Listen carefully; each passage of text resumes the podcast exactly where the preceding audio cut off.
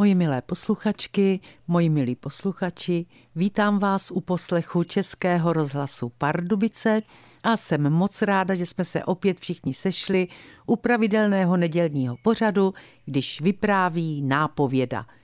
Dnešní vypravování vaší nápovědy se jmenuje Vzala jsi už prášky? Dneska je den matek. Budu vám proto vypravovat o dvou ženách, matkách. Mám 95-letou tchýni, která žije v Jablonci nad Nisou a i když sama není, nejradši si telefonuje se svojí 72-letou Irenčičkou z Kolína. Irenčičce to nevadí a protože pořád někde na něco čeká, většinou je to autobus nebo vlak, tak své tchýni při čekání ráda volá. To ráno měl autobus na kolínské nádraží spoždění a tak Irenčičce její rychlík do Prahy ujel a druhý jel až za 25 minut.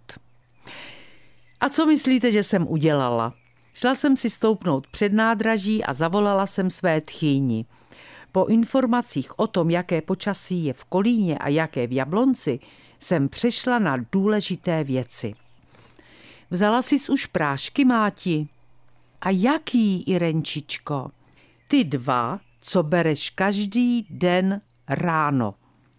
Já vím, mám je připravený, ale od rána mi nějak není dobře, motá se mi hlava. Zlato moje, ale právě proto si ty dva prášky musíš brát hned ráno, aby se ti hlava nemotala. Já vím, Irenčičko, mám je tady připravené. Tak si je teď hned vem a já ti zavolám, až přijedu do Prahy. Když jsem šla po Václavském náměstí k činohernímu klubu, zavolala jsem znovu. Vzala si ty prášky? Vzala, Irenčičko moje, a hned je mi líp. No vidíš, a teď se najes. Najím, to víš, že se najím i když Irenčičko, já bych vůbec jíst nemusela. To já vím, ale jíst musíš, všichni musíme jíst. Mé 95-leté tchýni se tohle téma moc nelíbí. A tak mě nepřekvapilo, že takticky odvedla řeč od sebe. A ty, Irenčičko, ty jsi už jedla? O mě se neboj, zlato. Dělám si do vlaku svačinu. Dneska jsem měla dvě obložené housky tak se teď jdi najíst taky.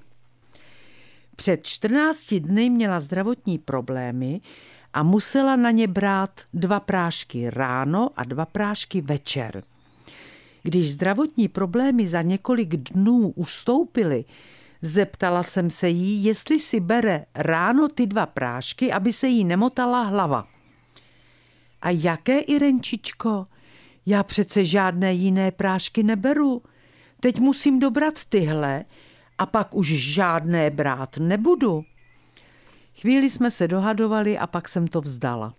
Máti, zlato moje, necháme toho. Dober tyhle prášky, co musíš brát, ano? Druhý den mě překvapila. Irenčičko moje zlatá, jestli pak víš, že já musím brát každé ráno dva prášky, aby se mi nemotala hlava? Oddychla jsem si a pochválila jsem ji. Ty jsi moje šikulka, že jsi na to vzpomněla, ale já ti to stejně každé ráno připomenu. Když jsem přišla domů a vařila jsem na druhý den, protože teď denně v činoherním klubu zkouším, všimla jsem si, že pan Fuchs nad něčím přemýšlí a netrvalo dlouho, dozvěděla jsem se nad čím.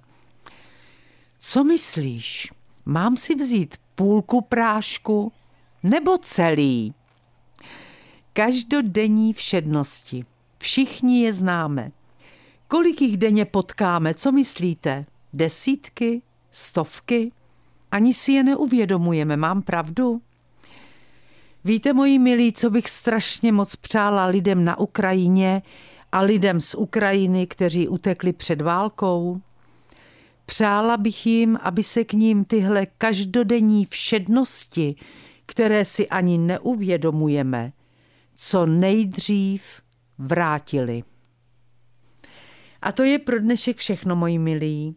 Užívejte si máj, lásky čas, opatrujte se a těšte se tak, jako se těším já, že se spolu za týden zase uslyšíme.